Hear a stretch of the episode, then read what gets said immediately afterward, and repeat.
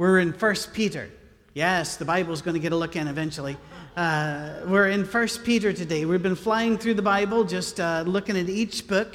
And, and remember, in your e blast, I also warn you that we're doing 1 Peter, 2 Peter, and then we're doing Jude. And we'll come back to the epistles of John. The reason is 2 Peter and Jude are very, very similar. 1 Peter this week. Let's begin by reading a bit of this out of chapter 1, shall we? Peter, an apostle of Jesus Christ to God's elect, exiles scattered throughout the provinces of Pontus, Galatia, Cappadocia, Asia, and Bithynia, who have been chosen according to the foreknowledge of God the Father through the sanctifying work of the Spirit to be obedient to Jesus Christ and be sprinkled with his blood.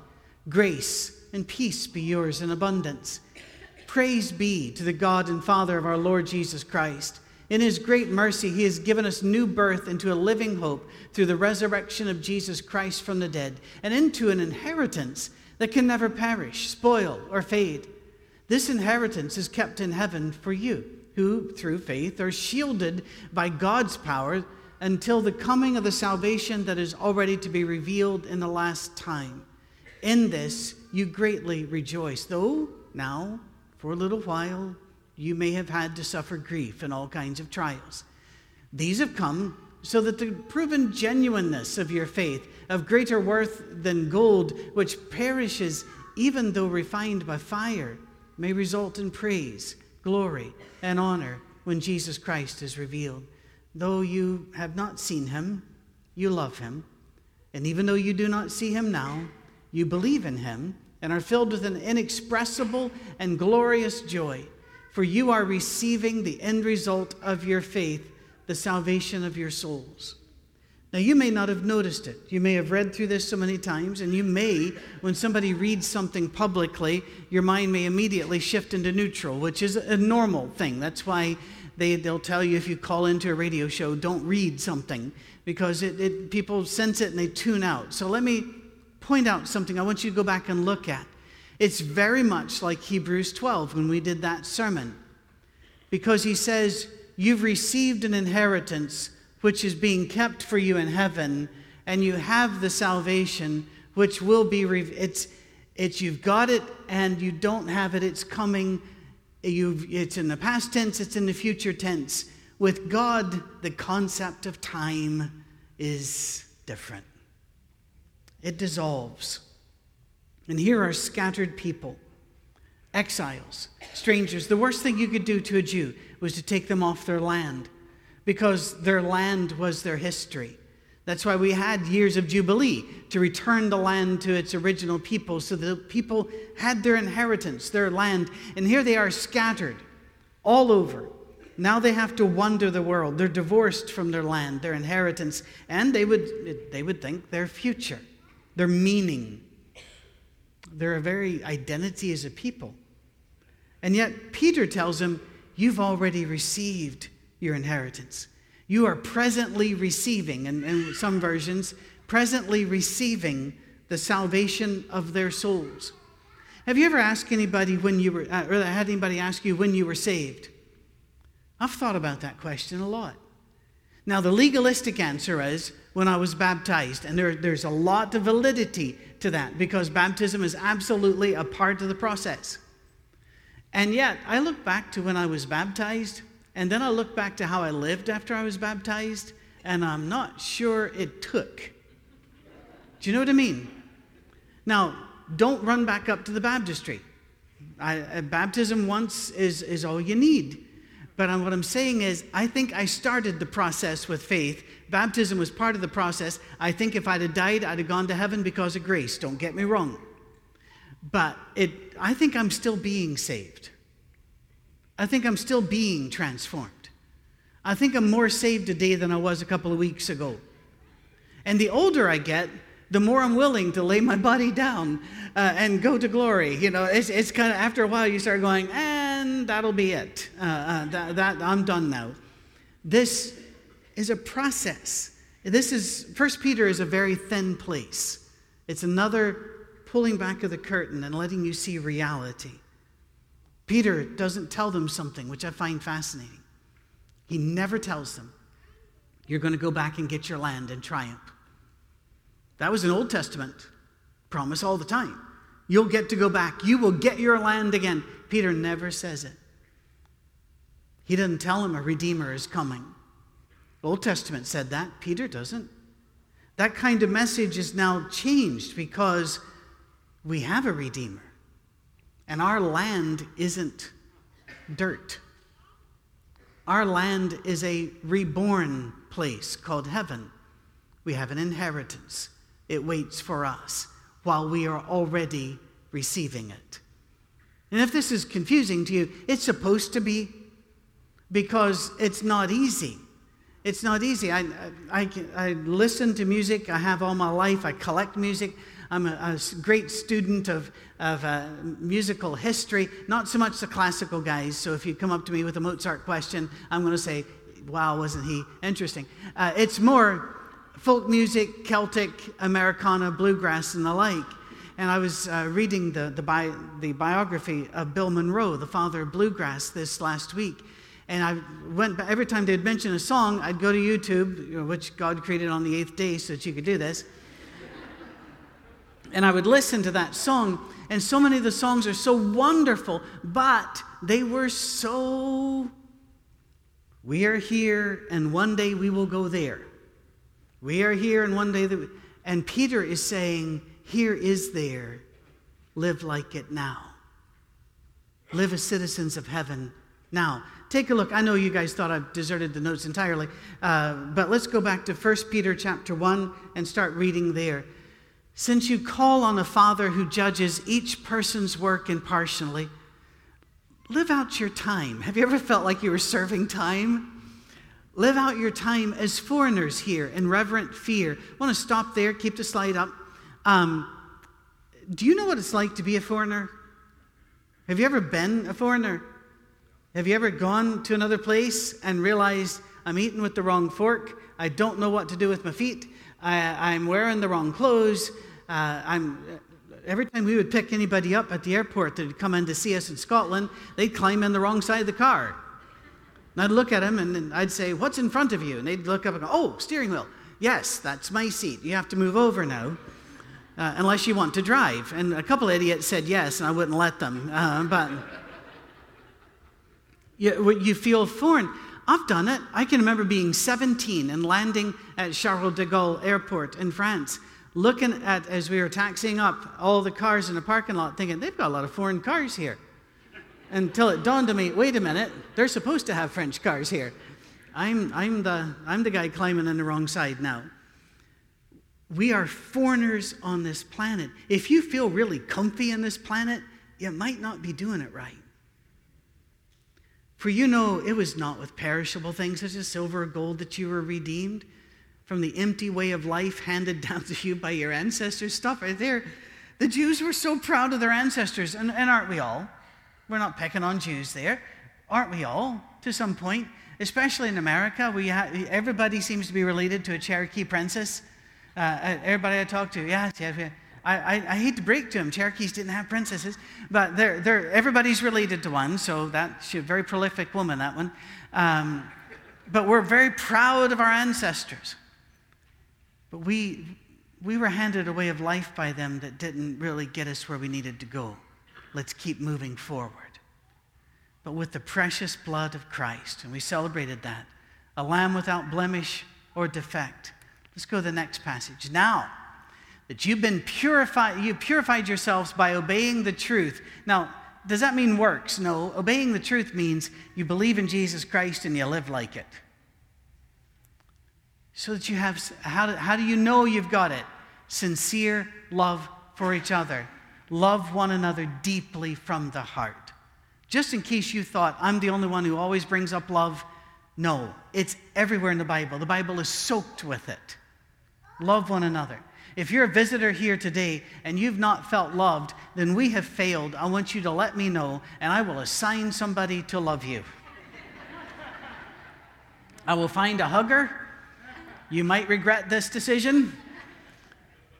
But we want you to feel loved here because if, we, if you don't feel loved, then we have not lived out our lives properly today.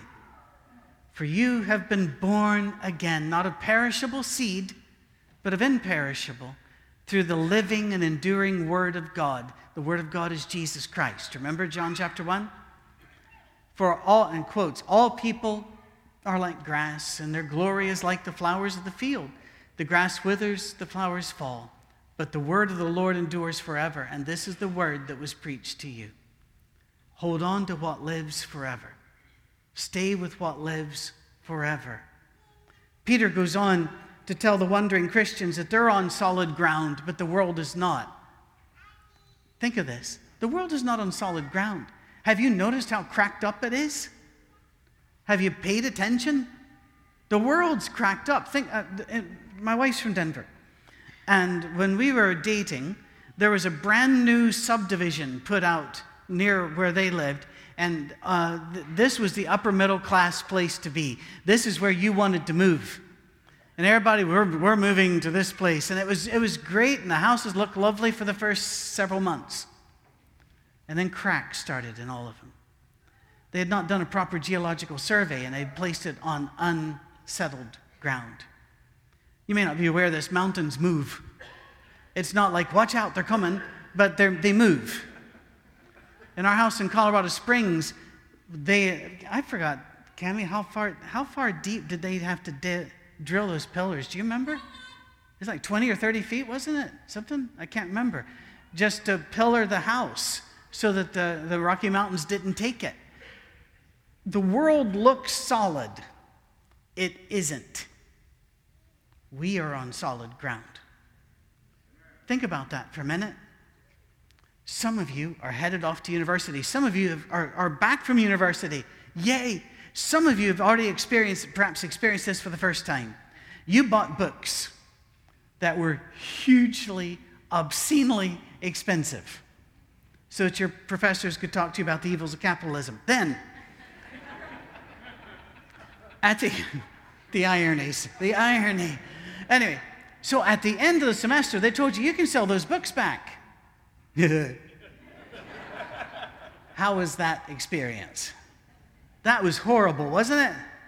Absolutely. You know why? Used books, used academic books aren't worth much because things change.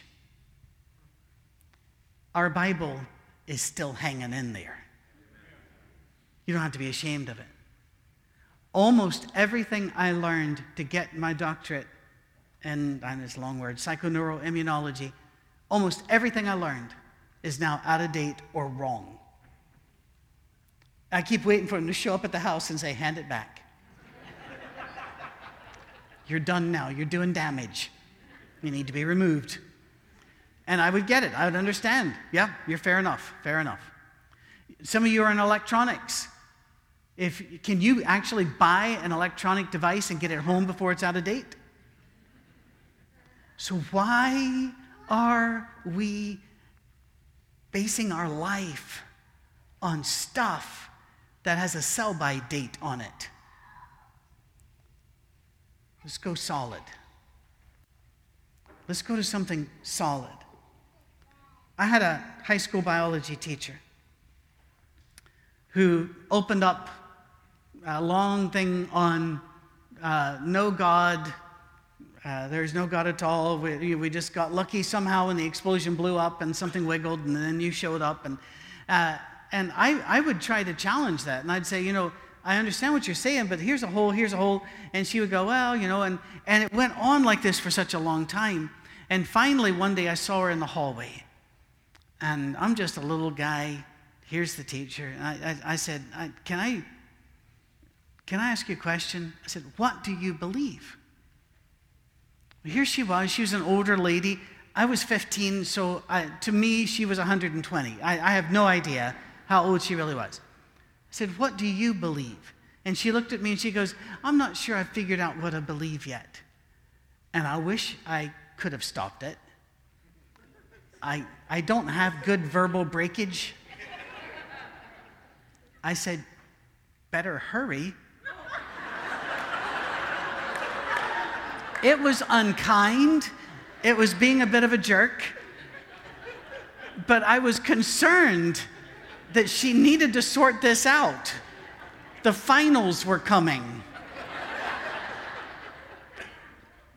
I had, an old lady once tell me, whenever I said, Every time I see you, you're reading your Bible. She said, I'm cramming for the finals. Here's the thing most people don't know what they believe. They're just ticking time bombs. They belong to the last person that spoke, or the loudest person that spoke, or the person wearing the most jewelry that spoke. Get on solid ground. Hang with Jesus. Then, chapter 2 Jesus is our cornerstone. Now, a lot of people think of cornerstones as that little block in some buildings that'll say built such and such time. That's not a cornerstone. In Peter's time, a cornerstone is what you would call a foundation stone. It's a stone upon which everything sits. And back then, they took stones very seriously. There's a Baalbek stone, which you might want to look up B A A L B E K, the Baalbek stone, which they didn't finish cutting out before they were wiped out. But it was 69 feet long, 12 feet wide, and 13 feet thick we our modern cranes would have a hard time uh, lifting it, but they believed in solid stone. Now take a look at 1 Peter chapter 2, verses 4 through 8. As you've come to him, the living stone, rejected by humans, you know, they're going through saying, ah, that one's not good. Rejected by humans, but chosen by God and precious to him. By the way, some of you might want to put that on a t shirt. If you've been rejected by humans, you are precious to God. You also, like living stones, are being built into a spiritual house to be a holy priesthood, offering spiritual sacrifices acceptable to God through Jesus Christ. For in Scripture it says, See, I lay a stone in Zion, a chosen and precious cornerstone, and the one who trusts in him will never be put to shame. Now, to you who believe, the stone is precious. But to those who do not believe, the stone the builders rejected has become the cornerstone and a stone that causes people to stumble and a rock that causes them to fall. They stumble because they disobey the message, which is also what they were destined for. In other words, you are, you're expected to stumble if you disobey God. As C.S. Lewis put it, you don't break the commandments, they break you. If you choose to go against them, they will break you. God has set out a stone the chisel is being applied. And every stone is chipped and shaped to fit the cornerstone. Our lives have to be shaped, carved, chipped, and broken until we look like Jesus. And we'll, we should never be satisfied with anything less. I often, I guess I kid, but I'm not sure that's the right word because there's a lot of truth to it. When people say they have a big honeydew list, that Cami has a honey don't list for me because she has standards, high standards, and I don't. Who knew wallpaper was supposed to match and line up? Um, it's, it's on the wall. You know, um, that's, it's wall, it's paper, paper's on the wall. We're done here. And so I'm not allowed to do much. And she has very, very high standards, which she should she is not satisfied until it's right. And that's the way God wants us to be about our life with Him. Don't coast anymore. I'm, I'm just going to go out on a limb here. But if you've not changed your mind about anything in the last 30, 40 years, what's been, why are you sucking up oxygen? What's the point of your life?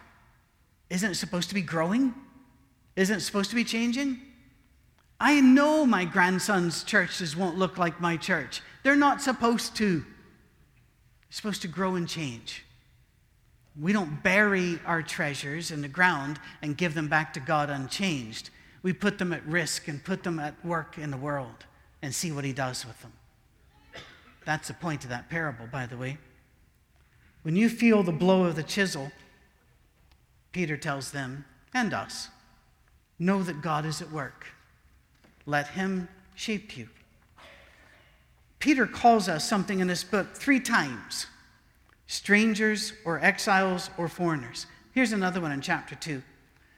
Dear friends, I urge you as foreigners and exiles to abstain from sinful desires which wage war against your soul. Live such good lives among the pagans that though they accuse you of doing wrong, they may see your good deeds and glorify God on the day he visits us. I read a lot of atheist literature. And the atheist community is sharply divided into several groups right now. And they are war, at war with each other more than they are with believing, believers. One of the groups, a man just came out and wrote it, and he said, I thank God for Christians. And he says, I don't believe in God. But he says, I've traveled the world. And you go through Africa, it's the Christians that are digging the wells. It's the Christians that are setting up the orphanages. It's the Christians that are feeding the poor. You go into other places, it's the Christians that are ending slavery. It's the Christians that are stopping human trafficking. And he says, even if there is no God, I'm glad there are Christians. And that was a brave thing to say. Interesting little firestorm came after that one. But when was the last time you saw a hospital to Saint Nobody's up there?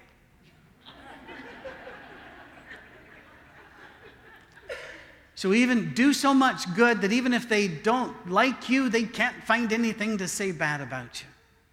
We are to be obviously different from those that are earthbound because we are ascending. We are to shine by our behavior, which, remember, chapter 1, verse 22, based on love. In fact, love them so much. Chapter 3 deals a lot with this, that they can't find a way to hate you. And while you're here, don't be afraid. There is a reason why we've been told hundreds of times in the Bible fear not. If we suffer, if you suffer, then Peter says, suffer for doing good. It's just another chisel, it's just another way to shape you into something. I've, I have no concept of carving stone or wood, and yet I've watched people do it. I've seen people do ice sculptures, and I'm thinking, how do you see that? How do you, how do you see it? God sees it in you. He's chipping away.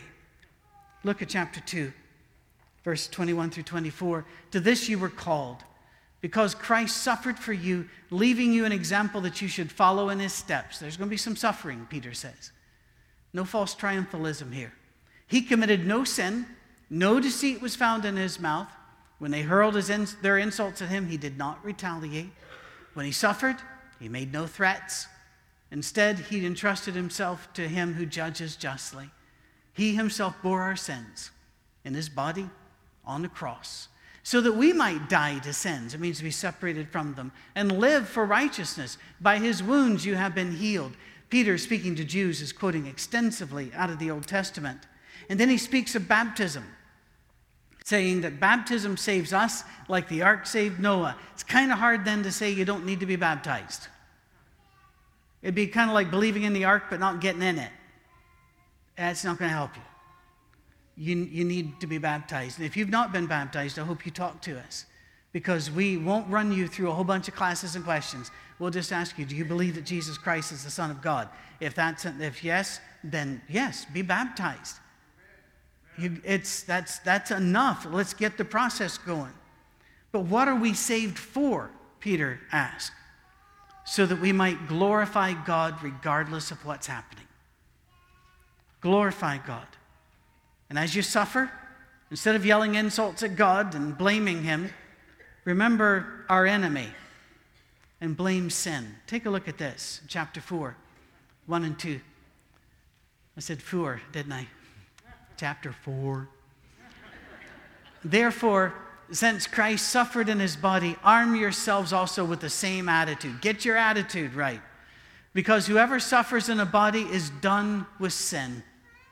As a result, they do not live the rest of their earthly lives for evil human desires, but rather for the will of God. Isn't it time we were just done with sin? Isn't it time? Don't we know by now it's not good for us?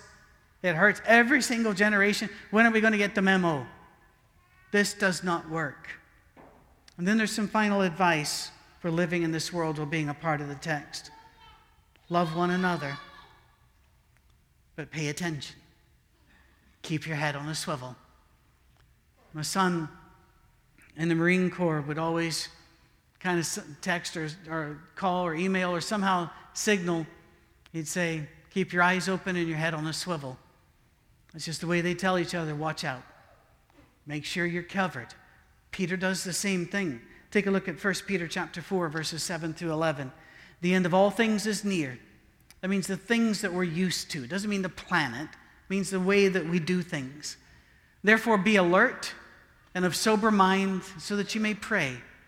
Above all, love each other deeply because love covers over a multitude of sins.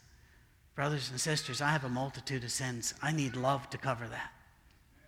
And I promise you in return, I will love your love you so much I'll cover yours. Offer hospitality to each other without grumbling. Each of you should use whatever gift you've received to serve others as faithful stewards of God's grace in its various forms. If anyone speaks, they should do so as one that speaks the very words of God. Remember, we are priests. If anyone serves, they should do so with the strength God provides, so that in all things God may be praised through Jesus Christ. To him be the glory and power forever and ever. Amen. I'm going to ask Mark and his team to come back up. And I appreciate the way he's mixed things up today for us. That was fun. But for the rest of us, I want to use Peter's words as an admonition. So would you stand, please? Here is our admonition before we go out this week. Got to find my narrow slot. Humble yourself, therefore, under God's mighty hand, that he may lift you up in due time. Cast all your anxiety on him because he cares for you. Be alert, of sober mind. Your enemy, the devil, prowls about like a roaring lion, looking for someone to devour. By the way, they always get the one that strays. Stay with the group. Resist him, standing firm in faith, because you know that the family of believers throughout the world is undergoing the same kind of suffering. And the God of all grace, who called you to eternal glory in Christ after you've suffered a little while, will himself restore you and make you strong, firm, and steadfast. Read this with me. To him be the power forever and ever. Amen.